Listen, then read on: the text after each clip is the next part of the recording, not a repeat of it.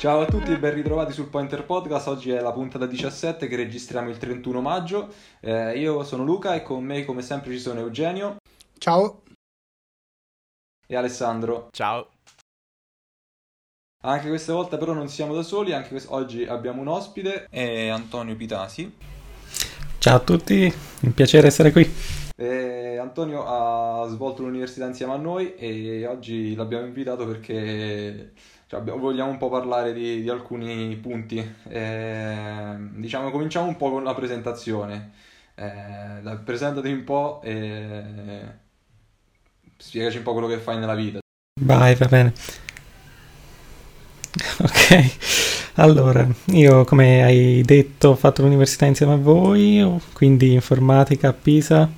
Mi sono fermato alla triennale però, ho pensato di fermarmi alla triennale perché mm, nel nostro settore conta tanto l'esperienza che si fa in azienda, insomma sul campo, e non è così fondamentale secondo me proseguire ne, negli studi.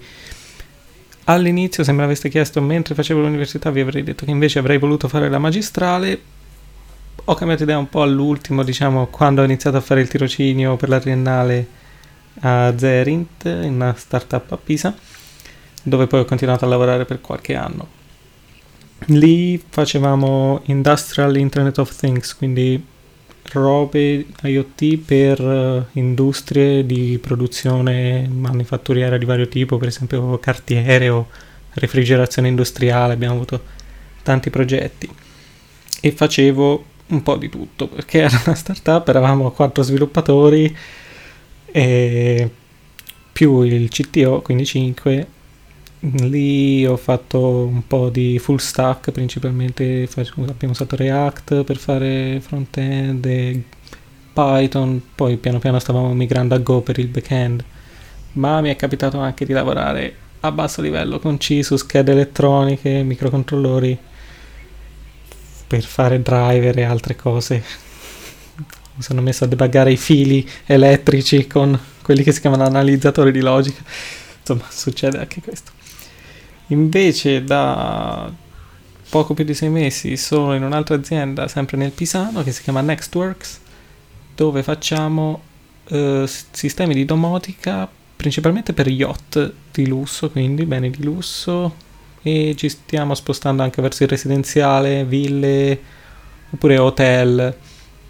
Qui facciamo nel senso domotica, mm, il nostro software integra sia controllo di quello che possono essere luci, tende, i vari oggetti smart che abbiamo in casa, oppure adesso anche sicurezza, nel, con un'app possiamo aprire le serrature, per esempio quello che stiamo facendo è negli alberghi un sistema di serrature smart che si possono aprire sia con la tessera o sia con l'app, insomma tu hai il tuo account, il tuo invito via email e puoi aprire la porta della stanza che ti è stata assegnata, una cosa di questo tipo.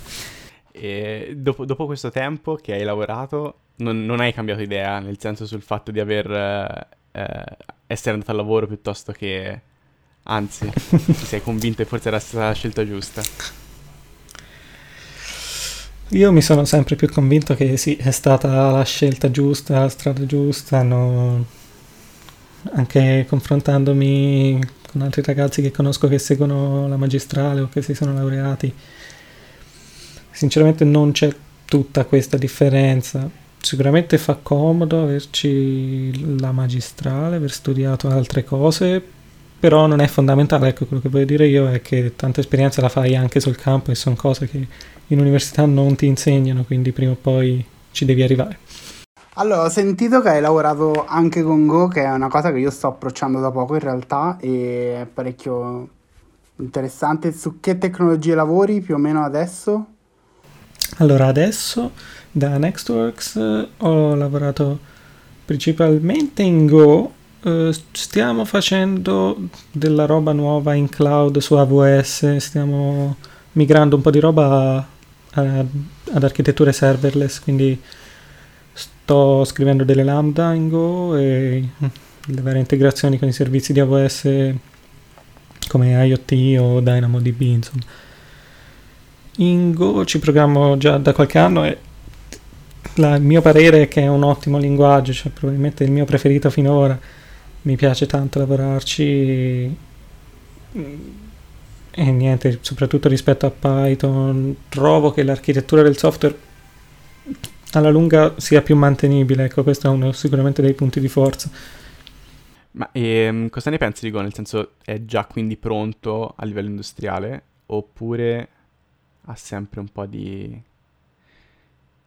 Go esiste dal 2009, siamo nel 2020, sono passati 11 anni e è circa 11 anni che Google lo usa in produzione, quindi direi che è abbastanza pronto. Il fatto è che non è facile formare nuove, nuovi sviluppatori, insegnare nuovi linguaggi e trovare gente che sappia programmare in un nuovo linguaggio, quindi è normale che ci sia un tempo di adozione abbastanza lungo, quindi è per questo che solo ora iniziamo a vedere eh, offerte di lavoro di gente che programma in Go. È richiesto molto da quello che hai visto oppure ancora un po' poco richiesto. Non tanto, no. Mm. È ancora, ancora, soprattutto qui in Italia, non è così tanto... Di nicchia, diciamo, abbastanza eh, di nicchia. Sviluppato. Okay. Si inizia comunque a vedere... A vederlo come alternativa a Java, che è un bel punto di forza, secondo me. Con Java o ci hai mai lavorato a parte l'università? No, a parte l'università no, cioè in ambito industriale ho sempre usato Python o Go e so, sono contento così. Hai avuto questa fortuna. sì. No, non ho nulla contro Java, ci sono anche framework grossi e famosi come Spring, però non è che mi piace tanto come linguaggio, piuttosto andrei su qualcosa tipo Kotlin. Non lo conosco, ma sicuramente sembra promettente. Ma un po' di tempo fa invece mi è capitato di leggere un articolo che avevi scritto su un altro, un'altra tecnologia abbastanza nuova, o almeno nuova per me perché non l'avevo mai visto, che è Denu. E l'ho scoperto le- leggendo il tuo articolo, Dino, sì, leggendo il tuo articolo praticamente. Eh, da poco è uscito e... Dino 1.0 per questo ho voluto fare quel piccolissimo articolo. Diciamo, allora facciamo una piccola introduzione. Dino è fatto dallo stesso autore di Node.js. Ha preso Node l'ha invertito e gli è uscito Dino. E... Si è pentito di aver fatto Node.js. Ora, forse pentito è un parolone, però dopo aver fatto Node.js, dopo qualche anno se n'è andato, non gli, piaceva, non gli piaceva la piega che aveva preso il progetto, non gli piaceva il fatto che NPM fosse il package manager principale fosse un'azienda che fa profitto e allora c'erano state divergenze in questo tempo, in questo senso. Dopo ha passato un po' di tempo in Google lavorando con Go e penso che da lì abbia preso l'ispirazione per fare Dino. Dino ha tanti concetti, non tanto nel linguaggio quanto ne, nell'ecosistema intorno, presi da Go e all'inizio aveva iniziato a implementare l'interprete di Dino in Go, poi è passato a Rust perché è molto più efficiente. Insomma, si è divertito questo tizio, si chiama Ryan. E Dino sembra interessante perché c'ha anche un po' di cose innovative, tipo la sicurezza dell'interprete. Se tu lanci uno script, lui non ha i permessi di accedere a nulla, non ha i permessi di accedere al tuo file system, non ha i permessi di accedere alla tua scheda di rete e non c'è un package manager o almeno non c'è un, un un repository centralizzato di pacchetti, tu importi direttamente i file da un URL.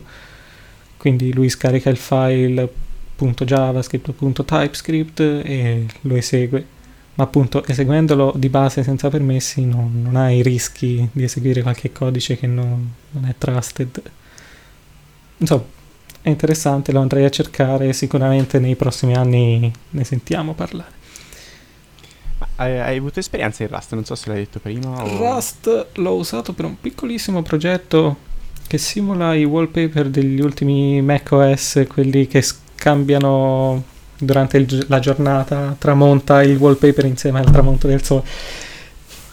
Ho scritto quello in Rust per provarlo, ma è già stato, è stato due anni fa, forse di più. dopodiché non l'ho più usato. È stato un, un progettino abbastanza stupido, insomma, non è... Non ti è piaciuto come poi Mm. alla fine linguaggio intendi? Nel senso... Non è che non mi è piaciuto, è che prima di diventare mm, produttivo in Rust ne passa di tempo. e quindi non basta averci fatto un progetto per dire di aver imparato Rust.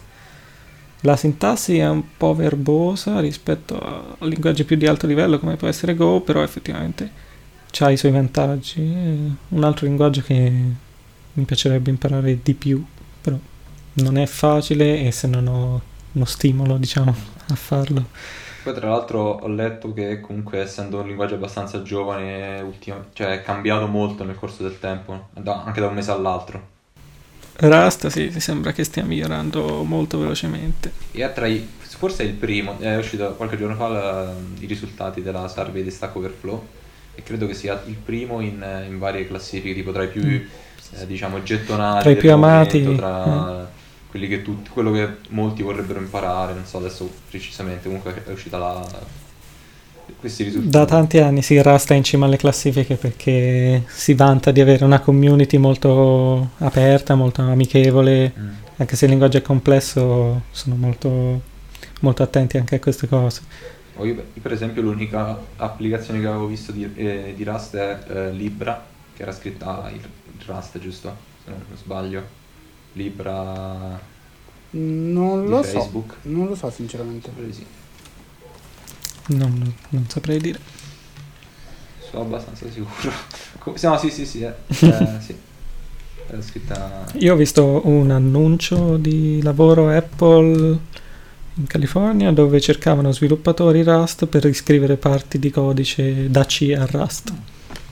Quindi anche questo fa vedere che c'è, c'è un certo interesse in Rust. Vabbè, magari tra qualche anno diventerà, diciamo, più comune, ecco. Perché per ora mi sembra... Sì, penso di sì. Anche perché se cambia molto facilmente da, da una release all'altra è anche... Sì, beh, probabilmente tutte le modifiche sono abbastanza retrocompatibili. L'aggiunta più consistente degli ultimi tempi in Rust dovrebbe essere, io poi non conosco abbastanza Rust, però dovrebbe essere gli async await, cioè fare eh, roba asincrona nativamente con la sintassi async await. Invece adesso tutti usano una libreria che si chiama Tokyo. Credo che questa sintassi sostituisca la libreria Tokyo, ma non ne sono sicuro. Comunque, diciamo, uno dei punti aperti era appunto la sincronia in Rust, perché Go ti permette di lanciare Go routine col comando Go, ma Rust non aveva proprio una- un equivalente. E l'articolo cui- eh, da cui eravamo partiti di Dino l'hai scritto sul tuo blog. Mol- si- si parla molto spesso del, del fatto di utilizzare Medium o perché Medium, diciamo, attualmente viene un po' usato da tutti. Eh, alt- avevo visto anche alcuni che usano dev, dev.to. Eh, Dev.to, sì. sì. Eh, però tu hai scelto di usare il tuo, il tuo blog. E perché non Medium? Eh, Medium è un po' come Facebook, cioè forse è una platea molto ampia di persone, di lettori. Questo sicuramente è un vantaggio, però se tu apri Medium dal cellulare e non sei loggato, iniziano ad aprirtisi pop-up ovunque. Questo sicuramente inizia. Dopo un po' che leggi articoli su Medium, inizia a dirti: Hai letto tre storie su cinque questo mese, perché non ti registri? perché dovrei registrarmi? E quindi diciamo non mi piace molto Medium come piattaforma, è molto invasiva su questo, su questo punto di vista e E non pensi che la visibilità che comunque da Medium sia, diversa rispetto a un blog personale? beh, sicuramente è diversa, diciamo non è quello il mio scopo, il mio scopo non è diventare famoso scrivendo articoli sul blog, quindi io sono contento del mio piccolo spazietto dove mi appunto praticamente le mie cose, non, non faccio nulla di che, poi al massimo condivido il link su- sul mio LinkedIn o, o su Twitter e per me finisce lì. Invece la community di dev è molto più, boh, molto più amichevole, molto più aperta, secondo me anche il loro sito se lo apri lo vedi subito quanto è veloce il loro sito. Se clicchi su un link dalla loro homepage è già caricato perché in realtà usano quella tecnica del precaricare la pagina appena il tuo mouse va sopra il link, senza che neanche tu clicchi il link, lui in, in realtà sta già facendo il caching della pagina che stai per aprire. Quindi cioè, l'esperienza utente di dev è favolosa. No, Medium effettivamente lo trovo anche io abbastanza lento.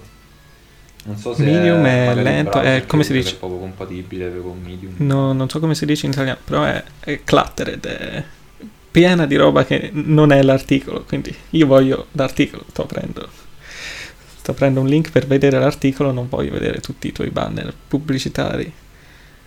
Sì, ma sotto alcuni punti di vista è vero, è vero. L'unica cosa è la visibilità, se- che magari Medium Sì. comunque dà- è una fonte diciamo Sì, più sì, certificata e quindi magari c'è più visibilità. Sì, il sito è famoso, poi puoi venire incluso in altri, non so come si dice nella sì. terminologia giusta di Medium, però nei sottositi, sì, sì, ripostato, non so se, se c'è un termine apposito. tipo Hacker Noon, sì, quelle cose. Allora, io direi di cambiare argomento e passare ora ufficialmente Ok. al, al proprio argomento topico. Che L'argomento top. la non domanda è un caso che la domanda VS la fai tu, Code? eh? non è un caso. VS Code o NVIM e perché proprio NVIM? ok.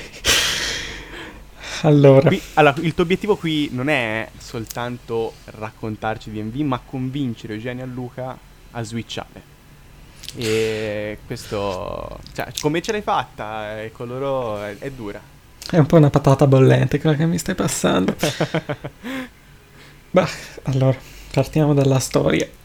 Eh, io ho, ho usato VS Code come tutte le persone normali fino a due o tre anni fa e usavo Visual Studio Code ed ero contento così. Cioè, era un editor, io scrivevo del testo, del codice e quello faceva le sue cose, aveva già la sintassi colorata, potevo usare il mouse, e potevo fare copia e incolla delle cose facilmente.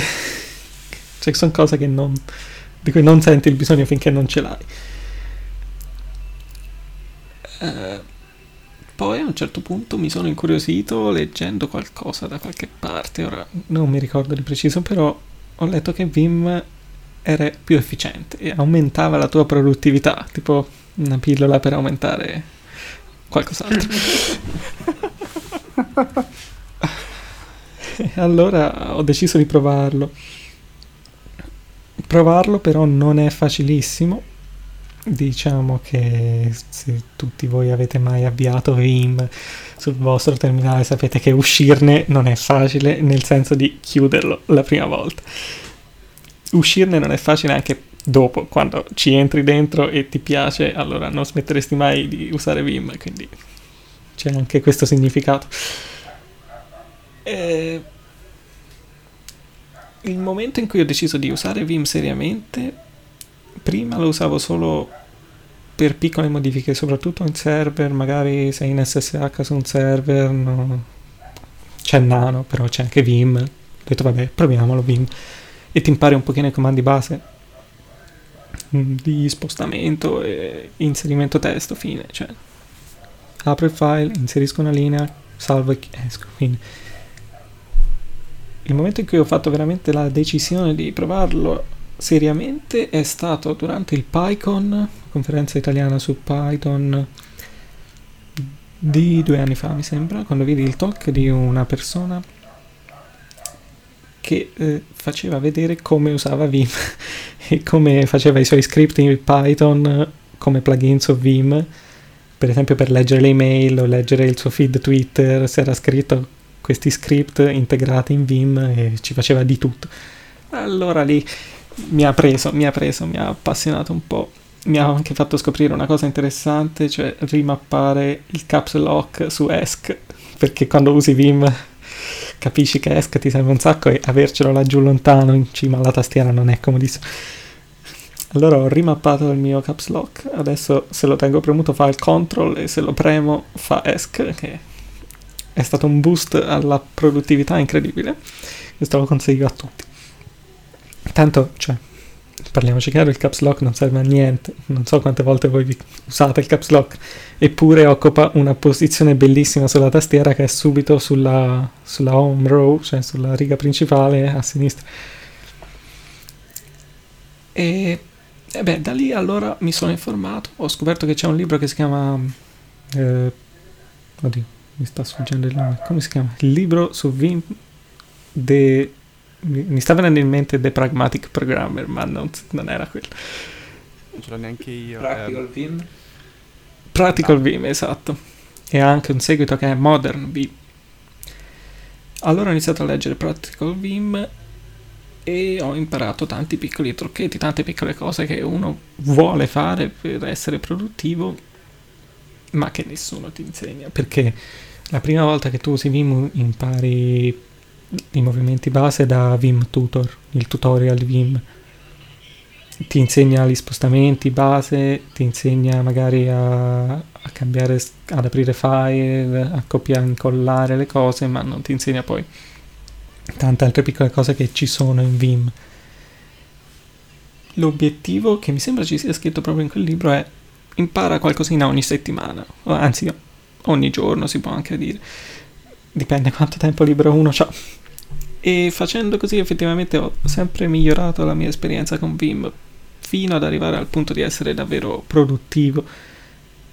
È stato un percorso lungo, sicuramente nessuno può pensare di non aver mai usato Vim e il giorno dopo usare Vim al posto del proprio editor se vuole rimanere produttivo, nel senso se vuole continuare a scrivere c'è una certa quantità di codice ogni giorno. È stato un passaggio abbastanza graduale, però se uno si impegna e ci si sforza è fattibilissimo, non è così complicato come può sembrare all'inizio.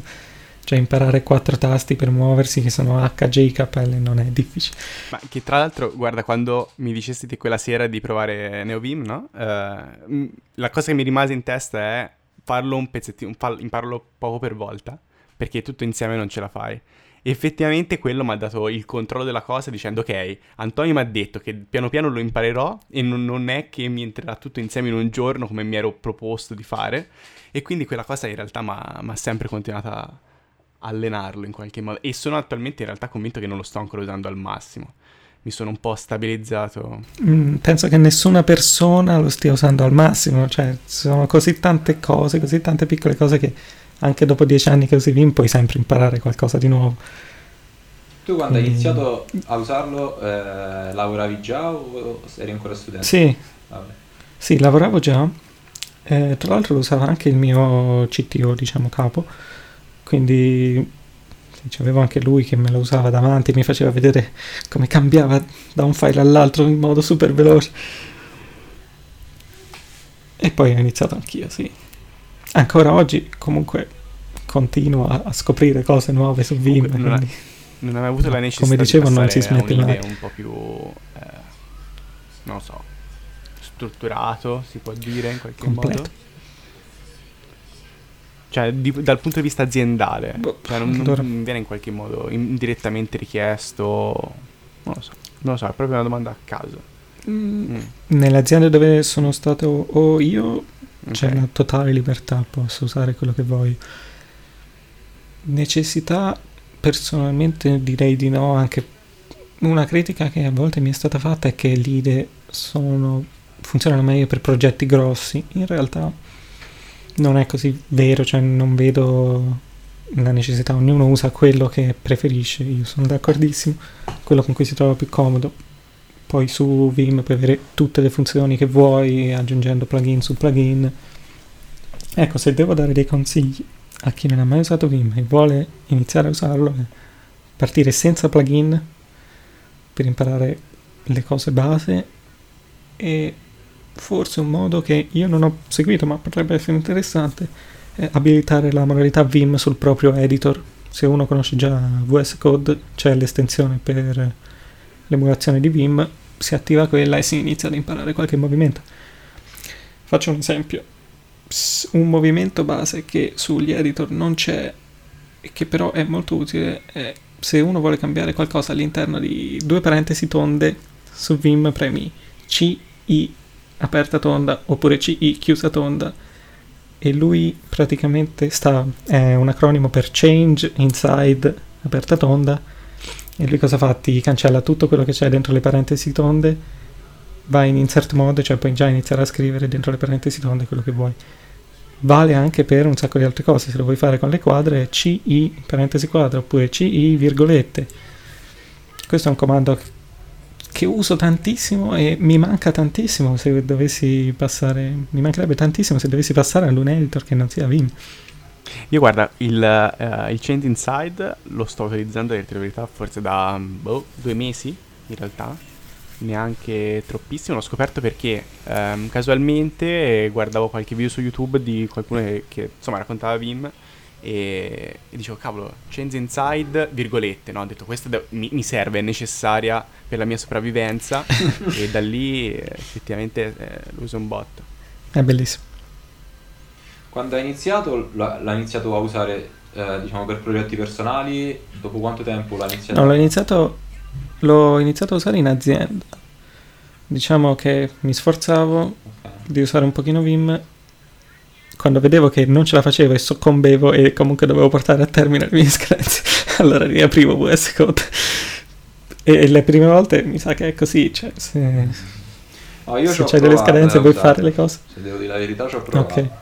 Avevo anche passato il pomeriggio a installare qualche plugin. Nerd3 avevo messo il, tutto il tema adatto, insomma, avevo perso un po' di tempo. Però poi avevo detto vabbè, eh, non ho tempo adesso, non, non, posso perdere troppo tempo per imparare a usarlo, poi ci ritorno, ci proverò.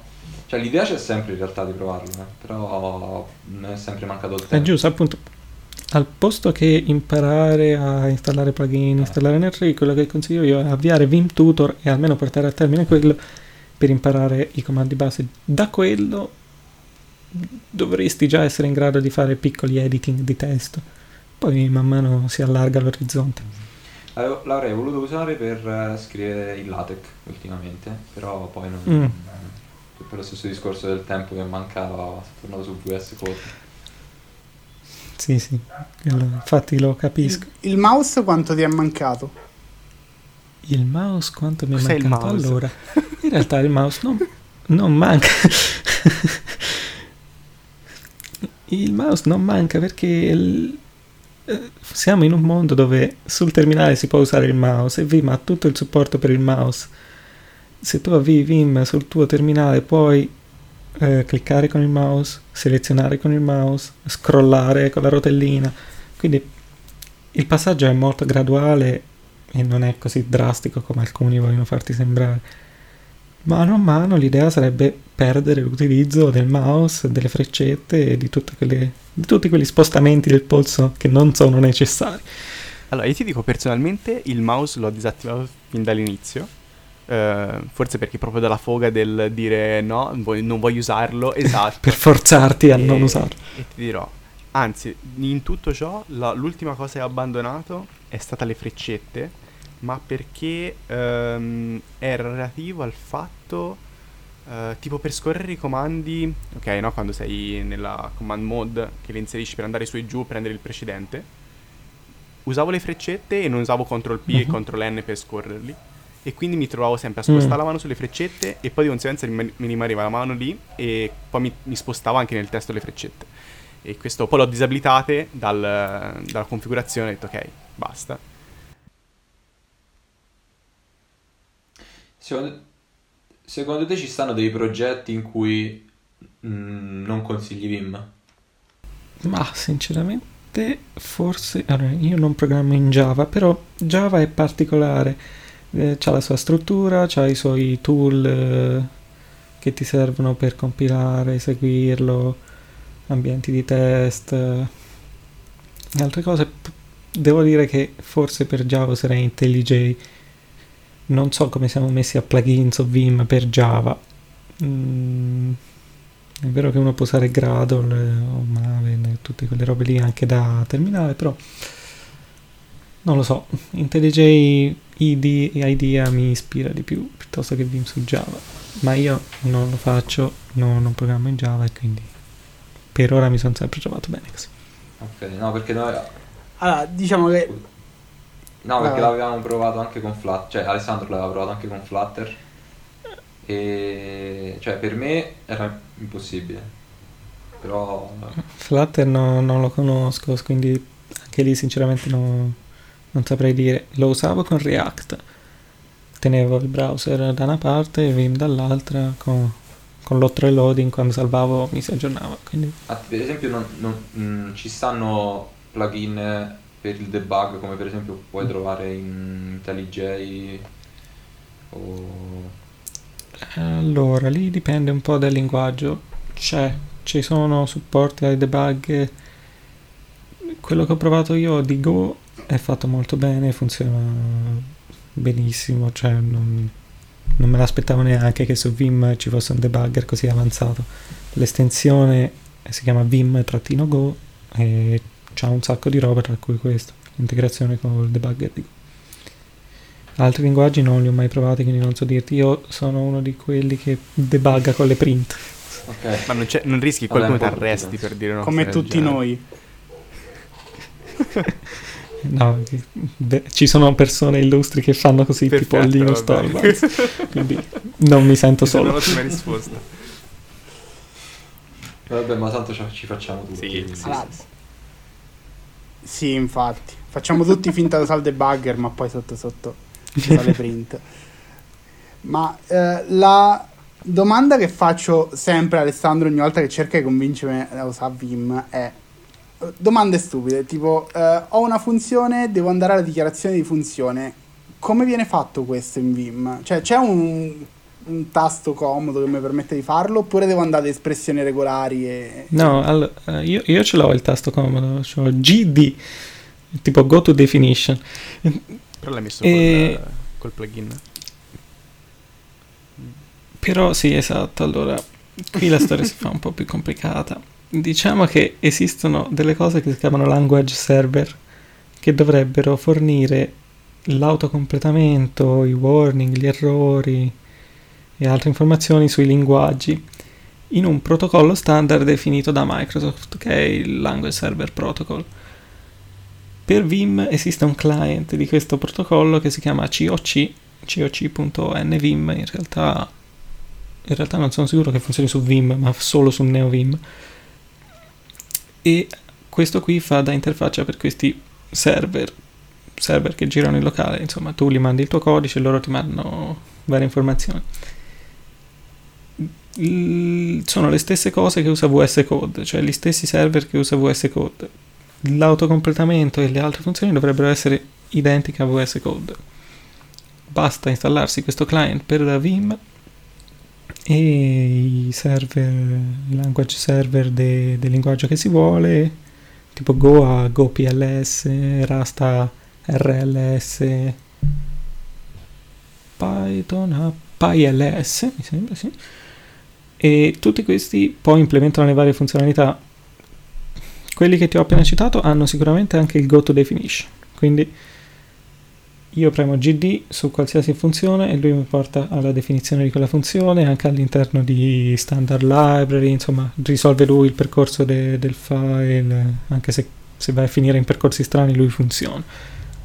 Quindi questo pure certo è un'altra funzione che uso tantissimo e mi aiuta un sacco. Ma diciamo, ehm, uno perché, allora, mh, penso che quando uno racconta di Vim eh, per installare i plugin, la risposta è ok, ma io con VS Code faccio molto più semplice, no? A, si- a sinistra, plugin, cerco e, e butto dentro.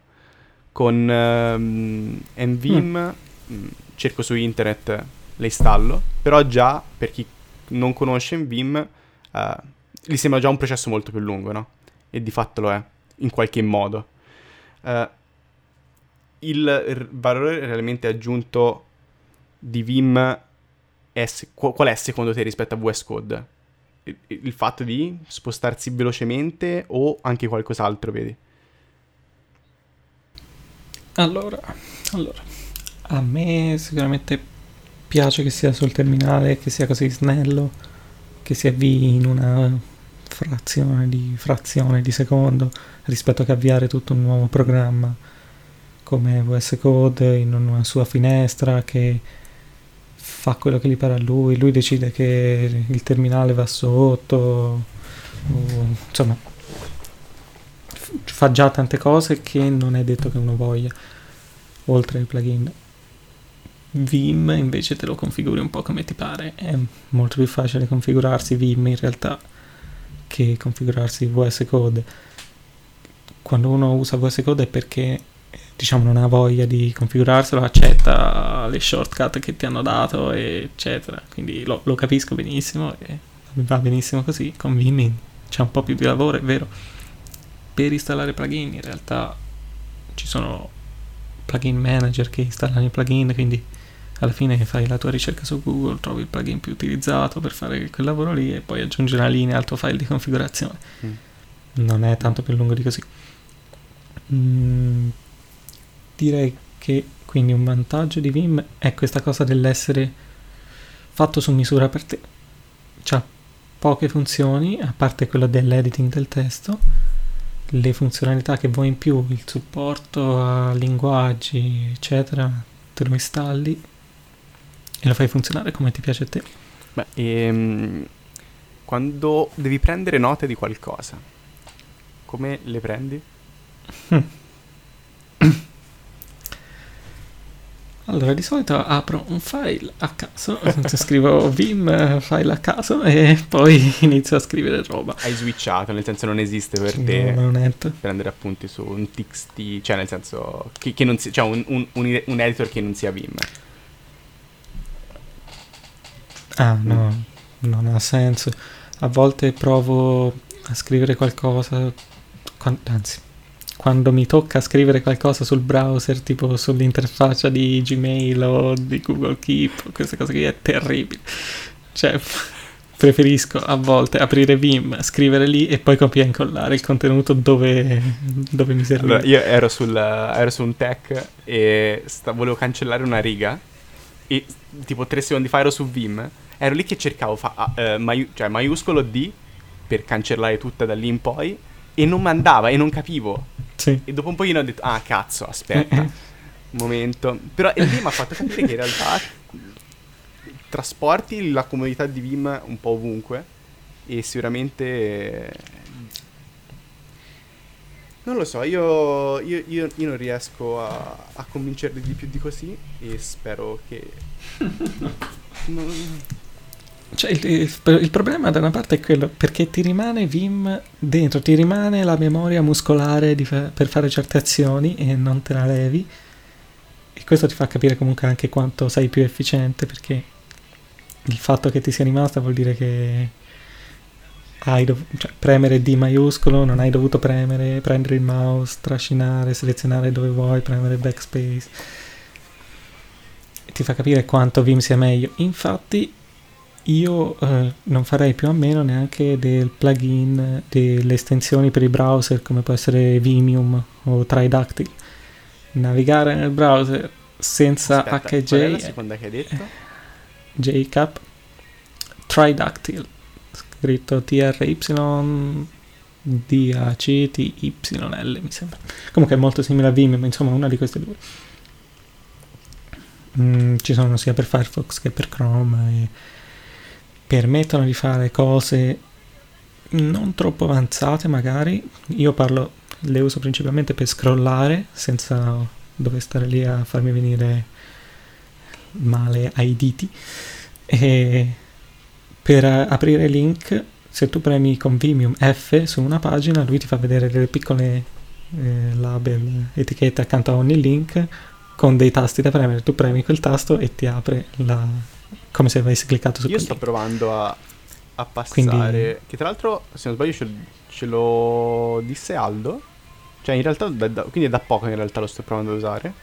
E um, il problema è che mi torna bene per scrollare la pagina, però lo trovo per ora, per il momento, poco automatico per selezionare il link a cui passare. Cioè, se ci sono un sacco di lo so, con la F è vero, poi seleziono le lettere, però ancora non, non ce l'ho. L'istinto mi viene comunque da spostare il mouse. Mm. E, e boh. eh, beh, con, piano piano, piano piano, come tutte le cose. Comunque piano piano entra. risulta comodo, nel senso non è che è una forzatura aprirli con, eh, con F e poi... No, anzi, anzi, Mm. è molto più comodo. Io fossi in te disabiliterei il touchpad o staccherei il mouse, poi vedrai che inizia a usarlo. Vabbè, eh, cioè ma te eh, la... l'interfaccia grafica sul computer come siamo messi? Ce l'abbiamo sempre o... Io ho girato un po' tutti i Windows Manager, ora attualmente sono su i3. i3 per me è, è la comodità. C'è un buon compromesso rispetto ad altri Windows Manager perché è abbastanza completo. Ce ne sono altri per chi è ancora più nazista di me che, che hanno niente. E invece i3 è quasi un, un desktop environment completo ti configuri i tuoi shortcut e basta. Tante persone anche qui mi dicono che è difficile usare il 3, in realtà quando ti sei imparato le tre shortcut che ti servono puoi iniziare a usarlo. L'unica rogna è che bisogna avviare a mano, a mano nel senso di scrivere nel suo file di configurazione di avviare un network manager, eh, non so, altre applicazioni per il- la gestione del volume o Provato a... È lo stesso che usi tu? È lo stesso che usa la No, io ho provato a iniziare a usarlo e poi non lo so, mi sono sentito troppo, troppo disorientato e c'avevo, non lo so, ho avuto un attimino di repulsione, eh, però lasciando il dubbio che in realtà fosse un po' come Vim all'inizio. Eh, non so dirti ora cos'è che mi ha spaventato inizialmente, forse il fatto di non poter muovere il mouse alla fine, non potevo muovermi. Allora, allora niente, ascolta, l'avevo visto da eh, Riccardo Palombo, ehm, non so se è presente che, ah, ok, che aveva fatto una configurazione su un ThinkPad eh, con i Sì, sì, ho, ho visto quel video, Ah, me, ok. me lo linkarono degli amici perché appunto volevano vedere cosa Io ho provato a, a replicare quella cosa lì, ma non ce l'ho fatta. Nel senso, i 3 mi veniva quello sostanzialmente senza sfondo, senza niente, proprio quello classico. E mi ha. Allora, è, è come Vim, cioè tu non puoi prendere la configurazione di qualcun altro, pensare di copia e incollarla e iniziare a usare tutto quello che usa lui. Bisogna arrivarci per gradi. Io ti posso girare il mio, scri- il mio file di configurazione se vuoi guardarci un'occhiata, ma no, non ti consiglio di copia e incollarlo, piuttosto di guardare e prendere qualche spunto, quello sì. Ma alla fine il problema non è settare lo sfondo, perché se anche c'è una finestra nera, no, non è questo il problema. Il problema è capire se ti torna averci eh, i desktop virtuali, aprire le finestre che ti si aprono una a fianco all'altra in quel modo. ehm, basta. Cioè sostanzialmente fa questo, non fa Ah, molto già ho, ho fatto Ah. un saltettino avanti, eh, non avendo più la necessità. Allora, eh, prima di conoscerti, ok? Avevo la necessità di comunque averci le icone sul desktop, no? Quindi che penso che la seconda Ah, volta. Le icone sul desktop, Ok, me le ricordo. Ok, esatto. E quindi ho detto, ok, e te l'ho fatto con una semplicità disarmante. No, vabbè, ma io, boh, le, le icone sul desktop, boh, poco utili. E a quel punto ho detto, no, cazzo, voglio vedere se effettivamente sono, cioè, le posso abbandonare. E ho migrato a, mi so che mi ucciderai, Endeavor, non so come si pronunci, ok? La prima eh, Endeavor S, che era, che, che era Oh, quello nella configurazione di, di Palombo, eh, basato sempre su Arch Linux, che e non so come... ah, vabbè, insomma, sostanzialmente è basato Man- su Arch Linux, però è un po', ehm, diciamo, carino esteticamente, ti permette di, di customizzare qualcosina. Ehm, Può essere eh, mangiato? no, è- diciamo, diciamo c'è mangiare, c'è anche e c'è quest'altro Sì, anche. E, mm, Ah. e quindi non avendoci poi le, le icone Non so di default, no? Normalmente. Ho detto, senti, prova a lasciarle senza. Ho installato anche Ranger perché mi sentivo proprio un grandissimo... E Ranger l'ho abbandonato, però... Esatto, volevo fare l'hacker. No, aspetta, Aspetta, che quello per navigare all'interno delle, delle cartelle del computer da terminale sostanzialmente. Un pochino più alla Ok. un po' più fancy e tra l'altro avevo Mhm. provato anche a installare quello per navigare sul browser con ehm, senza interfaccia, cioè nel senso cos'è come come che si chiamava? Eh, sì, dal ter- Nel terminale? eh, forse era quello, Browse? era quello. Broach è molto carino, è scritto in Rust, ah. mi sembra. Oh, potrei sbagliarmi. Io Comunque, non ce l'ho fatta rimanerci sì, su quella roba lì. Sul range, oh, sul Ranger l'ho abbandonato, ho abbandonato eh, quell'altro e eh, però in tutto ciò anche l'icone ora non ne sento la necessità. Nel senso sto usando eh, Albert in realtà abbastanza, eh, che è sostanzialmente un Alfred eh, su Linux di, per, per ricercare roba. Eh, e mm. mi rendo conto però di essere ancora lontano da, dal, dal tuo cammino, ecco. Ma in realtà tutto il mondo si sta spostando per levare le icone dal desktop, se, anche su Gnome KDE mi sembra, potrei sbagliarmi ma mi sembra che non ci sono attive di default, quindi è così, ormai il desktop che diventava pieno di icone è un ricordo del passato. Io quando devo salvarmi qualcosa lo salvo direttamente in slash tmp perché so già che non mi servirà. E tanto il desktop era quello, era una cartella temporanea dove ci finivano i file, poi dovevi cancellarli a mano, quindi facevi doppio lavoro. Adesso li salvo in TMP e faccio prima. Tutta questa configurazione la usi anche al lavoro, giustamente? Sì, sì, ho la stessa configurazione replicata su tutti i miei computer. Ma aspetta, un passettino indietro, ma ehm, tu non usi quindi né, né, Firefox né Chrome? Ah, ok, no, ok. Cr- Chrome. Pensavo che... Chromium.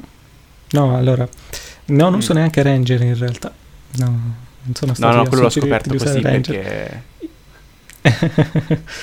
Io me la cavo abbastanza bene semplicemente con MVCP LS.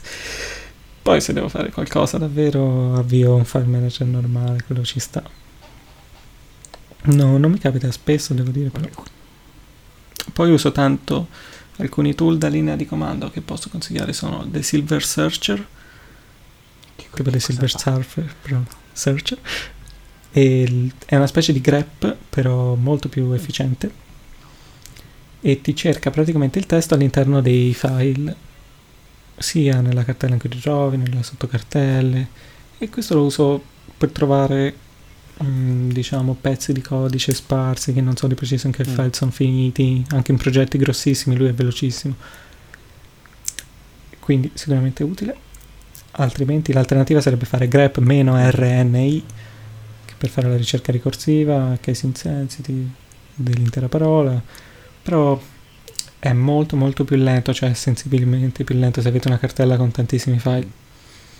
grep per, perché grep credo sia monoprocesso, monothread, invece The Silver Searcher sfrutta anche il parallelismo. Invece un altro è FD L'ho già sentito. FD, non so se ha un nome completo, però FD eh, mi sostituisce praticamente find. Ah. Posso fare find, main o name, eh, cercare proprio file o cartelle per nome. Uso FD, anche questo mi sembra che entrambi siano mm. scritti in Rust, sia FD che AG, Silver Search. E sono velocissimi, molto più comodi. Con questi trovo già il file che mi serve No, non ho mai usato altro, cioè non mi trovo In tutto, così. comunque, eh, dal primo incontro, che chiaramente ricorda quello che mi ha fatto Vim, è rimasta una cosa che in realtà è passata sia a Eugenio che a Luca, ovvero il suggerimento di utilizzare Jump per passare da cartella a cartella. E effettivamente, attualmente per me è la svolta, nel senso, anch'io ogni volta che eh, devo reinstallarlo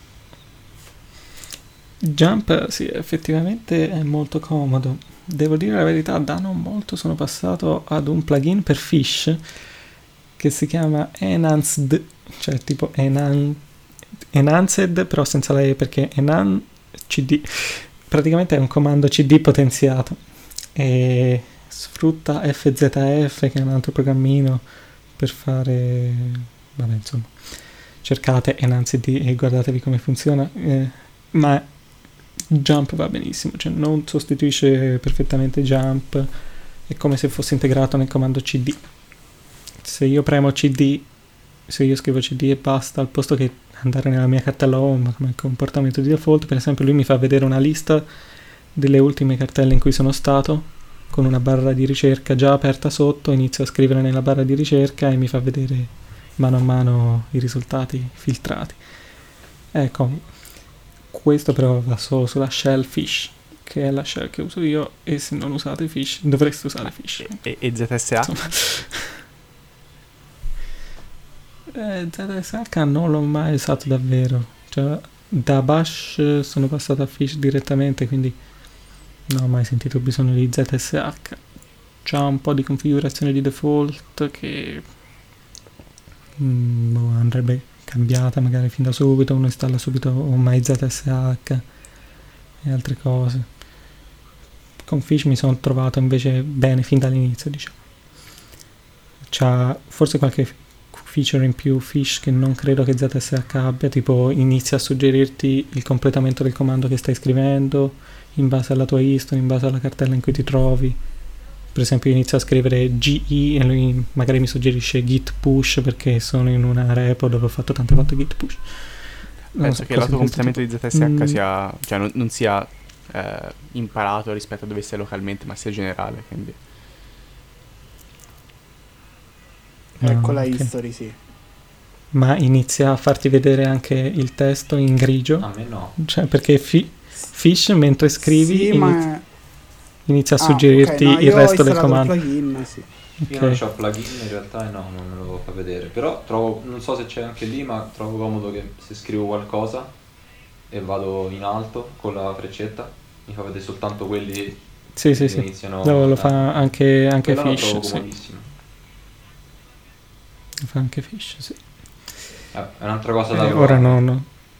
non so bene le differenze tra Fish e ZSH, quindi no, non saprei dirvi cosa c'è in Fish che non c'è in ZSH.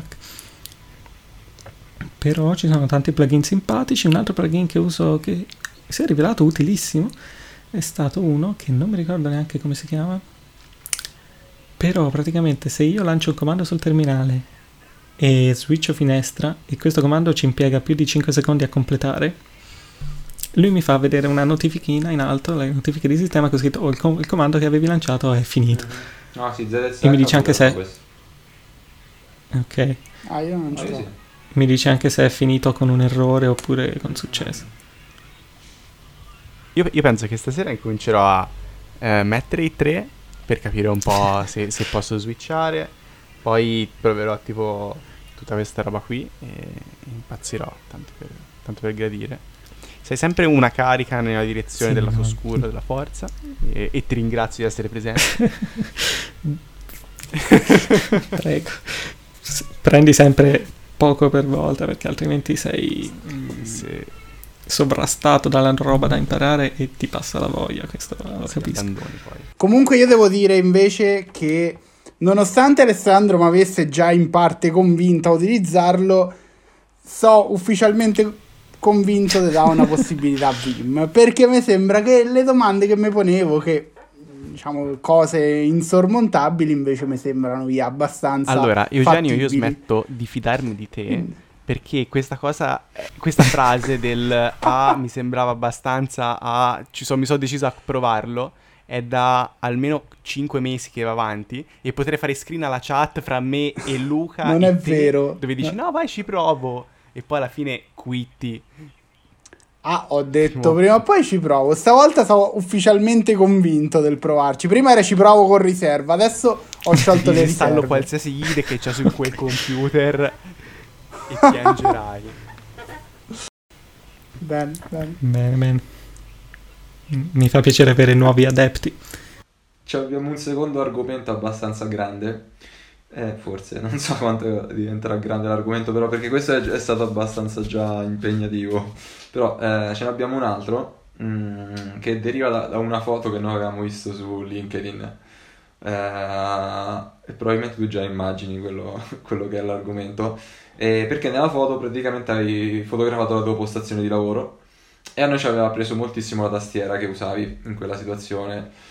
Eh, se ce ne parli di più, perché se no spoileriamo qualcosa noi e dopo non vale la pena. Ok, allora, anche qui partiamo da- dalla mia storia. Parte- prendiamola alla larga. Io credo a un certo punto della mia vita, non so bene perché, qualche spam di boh, qualche pubblicità su Facebook o su Instagram, quelle cose lì, mi fecero vedere una tastiera che si chiama Ultimate Hacker Keyboard e già qui il nome fa capire che si parla di roba seria. In effetti è una tastiera costruita, mi sembra in Polonia, comunque in Europa. Una tastiera fighissima. Intanto è splitted nel senso che eh, le due metà sono separate e collegate tra di loro tramite un filo e aveva altre cose ganze tipo il poggiapolsi in legno, mi sembra, sì, e qualche modulino aggiuntivo che si poteva collegare alle, alle varie estremità, per esempio il track point dei ThinkPad, il capezzolino rosso, era uno dei moduli aggiuntivi che potevi aggiungere a questa tastiera, così ce l'avevi a portata di pollici. Insomma, era molto interessante. Il problema, come stava preannunciando Alessandro è che costa un botto di soldi. Mi sembra che costi 350 euro, qualcosa del genere, senza moduli, forse senza neanche i poggiapolsi.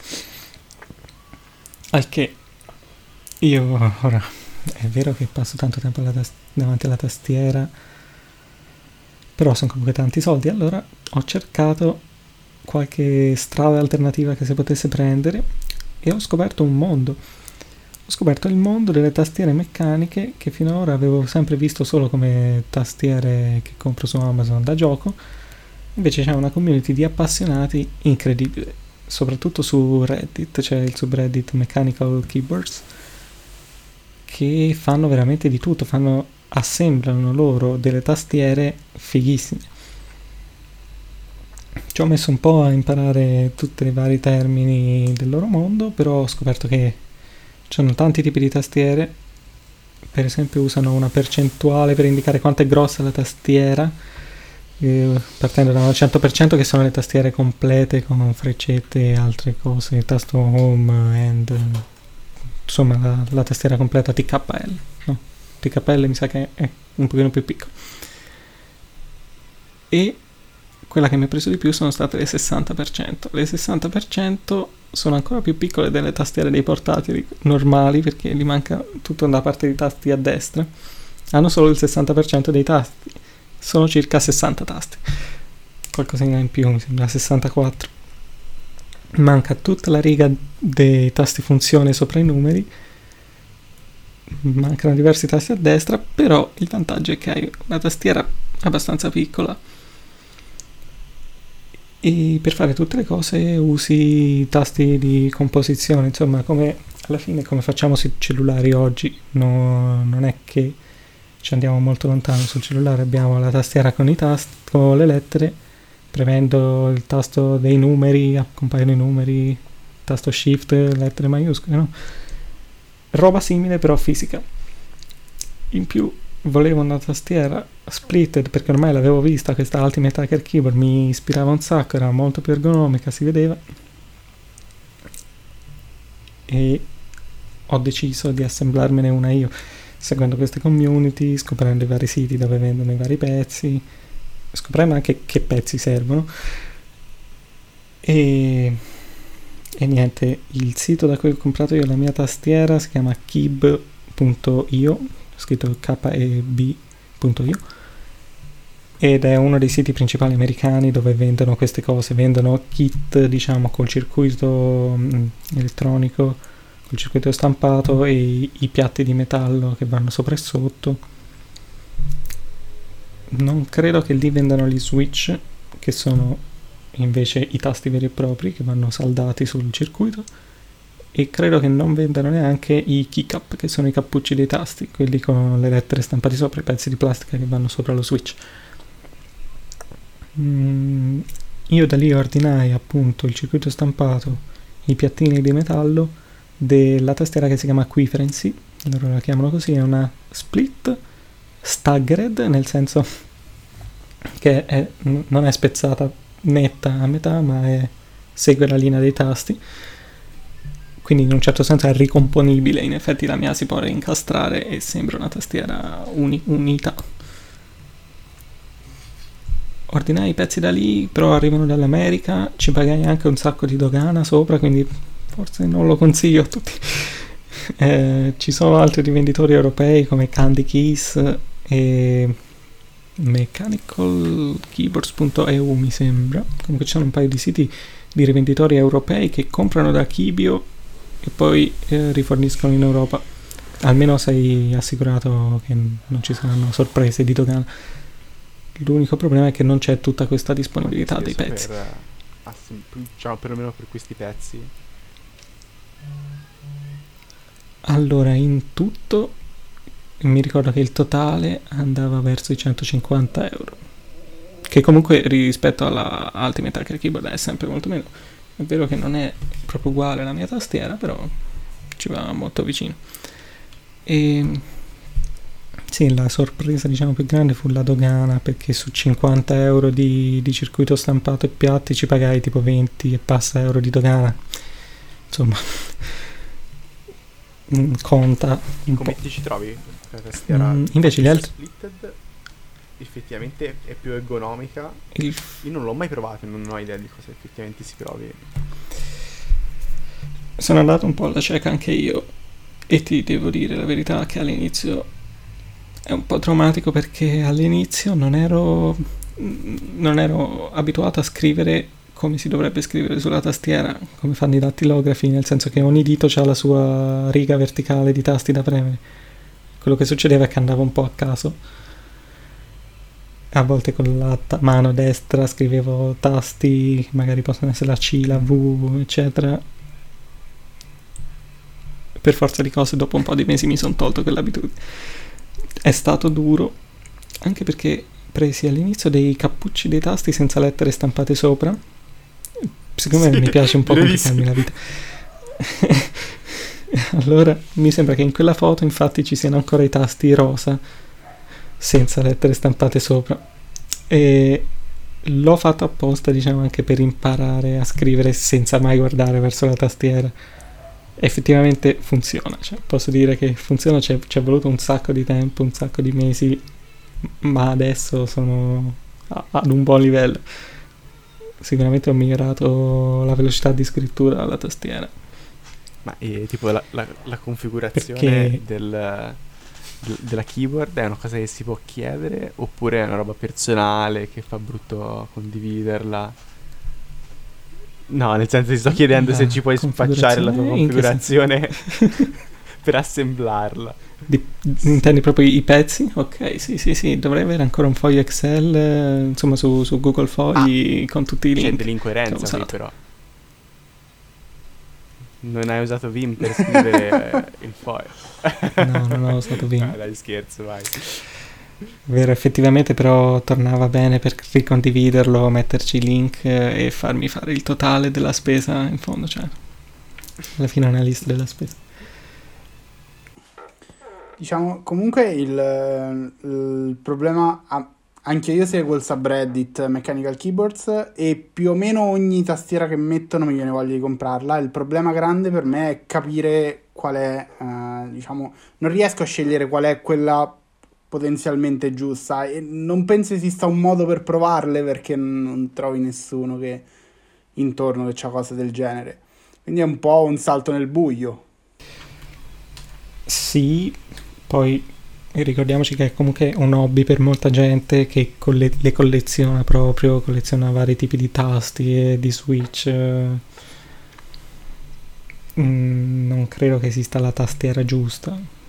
Andrebbero no, un po' provate. No, certo eh, vendano addirittura dei tester dei vari, dei vari switch. Sicuramente lo switch forse è la parte più che impatta di più nell'utilizzo quotidiano. Mm, se dovessi proprio andare a caso a scegliere uno switch, sceglierei dei Brown, che comunque sono un buon compromesso, non sono troppo rumorosi, ehm, una forza media, diciamo, per premerli, non troppo duri, non troppo morbidi. Potrebbero essere quelli che Però sicuramente... Eh, forse questi, non sono sicuro. Però la mia è della... Sicuramente... In realtà il... Corsair. Non l'ho assemblata eh, io. Sì, ogni, ogni tastiera, poi ogni, ogni produttore poi le fa magari in varie varianti con i vari switch diversi. Comunque Quella che ho fatto gli io. Switch alla fine quello che mi che il dubbio più grande che avevo era sulla dimensione, quello che dicevi prima, perché comunque stanno molto compatte, molto larghe, è quello che perché alla fine gli Switch ho trovato i test su Amazon, infatti, e Mm. bene o male quello si prova in qualche modo, è la dimensione che non so, quello è un po' più problematico. Se vuoi andare sul sicuro prendi una tastiera a larghezza normale. Le 60... ah, sicuramente non ti consiglio di prendere una 40%. Le 40% hanno solo le lettere e, e pochi modificatori in basso. Eh, ho conosciuto un ragazzo che usava una 40%. L'ho provata e non è facile. Mettiamola così. Io non riuscivo a ricordarmi, ovviamente non, non l'ho usata molto, non riuscivo a ricordarmi tutti gli shortcut per fare i numeri, per esempio, perché non ci sono i numeri. Lui aveva un tasto apposta e poi la prima riga delle lettere, per intenderci la QWERTY, UIA, diventavano i numeri, eh, insomma, cose di questo tipo. Perché Se poi la inizi- dimensione? Cioè, perché togliere tasti? Vabbè. Diciamo sia per motivi di estetica, sia perché eh, riduci i movimenti che fai con le mani, perché c'hai tutti i modificatori lì e non, non devi... cioè riduci ancora di più i movimenti che fai con le mani. E poi portabilità. Se ti capita di portartela in giro nello zaino, una 40% è piccolissima, veramente. Sarà grande Insomma, immaginatevi solo, solo le lettere della vostra tastiera e qualche tasto sotto. Sì, comunque quel subreddit eh, c'è il rischio veramente di... Ci sono tante cose belle, il problema è che tante di quelle cose belle sono molto costose, perché i cappucci, i keycap delle tastiere non li fanno in tanti come fabbriche, ce ne saranno tre nel mondo, quattro. E essendo poche, loro raccolgono gli ordini facendo dei group buy. Allora, in realtà prima c'è un designer che decide un disegno, poi se la community piace, di solito, allora inizia questo group buy, raccolgono un po' di un numero, un numero d'ordine, c'è sempre un minimo d'ordine perché altrimenti la fabbrica ovviamente non te li produce neanche. Mm, vabbè, il problema non è raggiungere il minimo perché ci sono tanti disegni belli che un sacco di gente compra. Il problema è che sono a tiratura molto limitata perché li fanno quella volta lì e poi non li rifanno più, non è che li ritrovi in commercio o che verranno riprodotti in seguito. E quindi vai a spendere magari 150 euro solo di cappucci della tastiera. Che sono bellissimi, sono bellissimi, e sono que- so- tanta parte della bellezza delle tastiere li danno questi cappucci qui in edizione limitata. E però, insomma, costa. Quanto rumore fa la tastiera tua? La mia tastiera la feci con in mente già l'utilizzo in ufficio, quindi mi comprai degli switch silenziati su AliExpress di Gateron. Gateron, eh, insomma, sono dei cloni di Cherry. Gateron Brown silenziati. E non mi ricordo se ci misi anche degli O-ring, no? Gli anellini di gomma da mettere sotto i tasti. E non mi ricordo se ce li ho oppure no. E comunque fa meno rumore la mia tastiera di una membrana normale. Cioè, se voi sentite qualcuno digitare su un computer portatile sulla scrivania, fa più rumore di me che scrivo sulla meccanica. Ok. No, perché ce l'ho. Quella Questo- mia fa veramente tanto rumore. Un bordello, sì, eh, lo so. Lo so. Però a me piace. Sicuramente Cioè, io aiuta. L'ho scelto, quando l'ho comprata ero contento, proprio perché volevo sentire il rumore della tastiera, quindi... Sì, sì, quello è chiaro. Se poi uno è in camera da solo, Sì, quando devi lavorare in ufficio con altre È persone, chiaro, certo. rischi di essere linciato. Aiuta tanto anche mettere un tappetino sotto la tastiera. Sì. attutisce parecchio rumore. Infatti, io ho comprato uno di quei tappetini extra large che coprono quasi tutta la scrivania, no? Sì. Quello aiuta pure per il rumore. Quelli sì. da gamer. Quelli da gamers. Ne ho visti alcuni col, eh, sul bordino, tutto LED. Cazzo. Anche Razer faceva qualcosa del genere. no, no, io l'ho visto Il su Amazon qualche Firefly. giorno fa, però tengo il mio e Sì, ho sì. evitato. Comunque ti compri una striscia di LED con 5 euro. Te la fai anche te. Io vorrei affrontare l'ultimissimo argomento velocemente, anche perché siamo tipo a un'ora e 12 di registrazione. E direi che assolutamente anche ti abbiamo rubato Ok. troppo tempo. Eh, allora, Alexa contro Google Home e perché proprio Alexa? No, no, no. In realtà questa, questa domanda mm, è difficile. Io ho Alexa qui sulla mia scrivania a fianco a me perché... ah, tra l'altro mi sa che è partita, sì, vabbè, classico ovviamente. E solo perché me l'hanno regalata, perché ci fu un contest di Amazon, se facevi una skill ti regalavano il tuo Echo Dot Mini. Altrimenti Devi non sapere l'avrei che mai Eugenio tipo, ha svaligiato Amazon in questo modo, ha fatto tipo non lo so quante skill e qu- quante, quante Alexa ha recuperato? Una me l'ha data a me e poi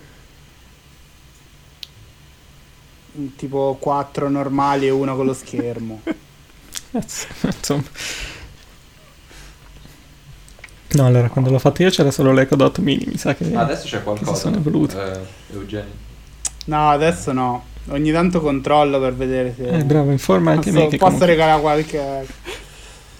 Ah, Tra l'altro io avevo avuto l'idea di una skill molto, molto interessante, che era il Pokédex, dove tu gli potevi chiedere eh, a che livello si evolveva un Pokémon, un certo Pokémon, o- eh, non mi ricordo di preciso tutti i comandi. Ah, ti leggeva anche la descrizione del Pokédex, tipo, Mhm. tipo l'anime dei, dei Pokémon. Eh, Charizard è un Pokémon, bla bla bla bla bla bla bla. Ah, E me l'hanno... ah, ok. Sì, l'ho fatta, ci ho messo anche un pochino di tempo. Stanno API già pronte, giusto? Avevo visto. C'era un sito Ok. che ha tutte Eh, queste sì. informazioni, c'era delle API.